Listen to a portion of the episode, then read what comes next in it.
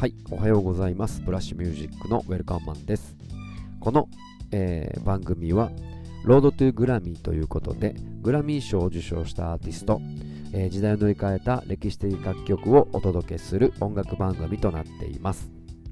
えー Spotify ではプレイリスト Welcome Man's Road to Grammy というものがありましてフォローしていただくと、えーこの解説の後に楽曲が流れるようになってますのでぜひフォローお願いします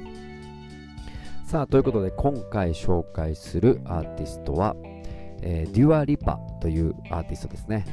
えーイギリスの女性シンガーソングライターそしてファッションモデルスーパーインフルエンサーと言っても過言ではございません。えーそんな彼女なんですが幼い頃からロック歌手であった父親の影響を受けて育ちました、え14歳の頃からクリスティーナ・アギレラなどの歌手のカバー動画を YouTube に投稿していまして2015年にワーナーブラザーズレコードと契約を交わします。そして、えーシングル「Be the One」がですね出身国のイギリスで、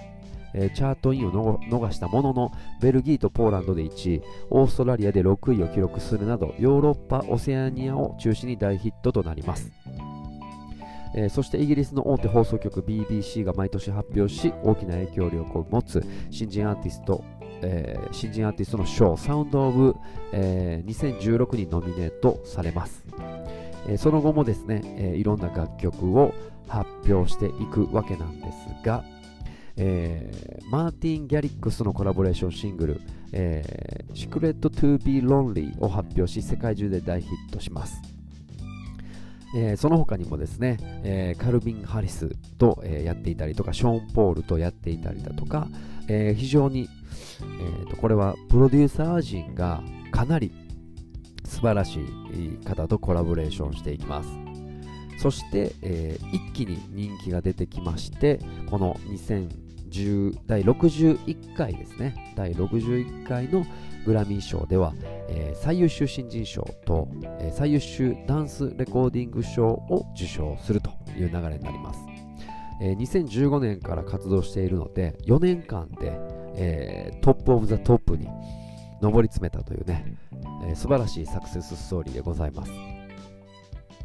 イギリスのシンガーソン女性シンガーソングライターはだいたい1年に1回ぐらい新しいアーティストがどんどん入れ替わってくるようなイメージはあります。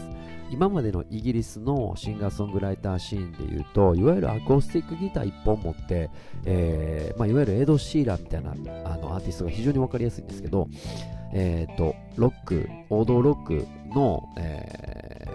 流れからねずっとこれはビートルズの歴史からずっとですがシンガーソングライターがまあ1年おきに、えー、とヒーローが変わっていくようなストーリーはありますが、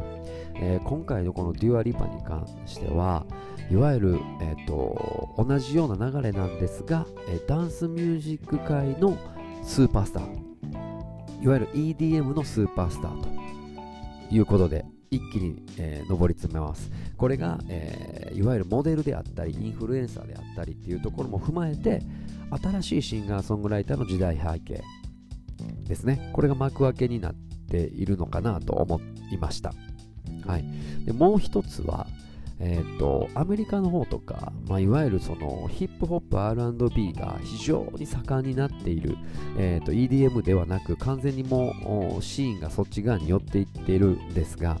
ヨーロッパの方とかいわゆるクラブミュージックが非常に盛んなダンスミュージックが非常に盛んなヨーロッパの方では EDM がまだ根強く生き残っているんですね。なぜかというと,、えー、とヨーロッパ出身の例えば、えー、とカルビン・ハリスもそうですね、えーヨーロッパ出身の、えー、敏腕プロデューサーがこの EDM で楽曲を提供するという流れにデュア・リパがいわゆるハマったんですね。うまいこと。ここがヒットの、えー隠し味になっていると。いわゆるその今の、えっと、こうの売れ方っていうのはそのデュアリパが持っているインフルエンサー的な、えーパワーと、えー例えばカルビン・ハリスが持っている、えー楽曲のセンスカルビン・ハリス自体の人気が掛け算になって、えー一気に上り詰めるというねシナジー効果が、えっとトップとトップのシナジー効果になるんで一気に上り詰めるというこのスピード感。これが SNS、まあ、ストリーミングで一気に上っていくというね。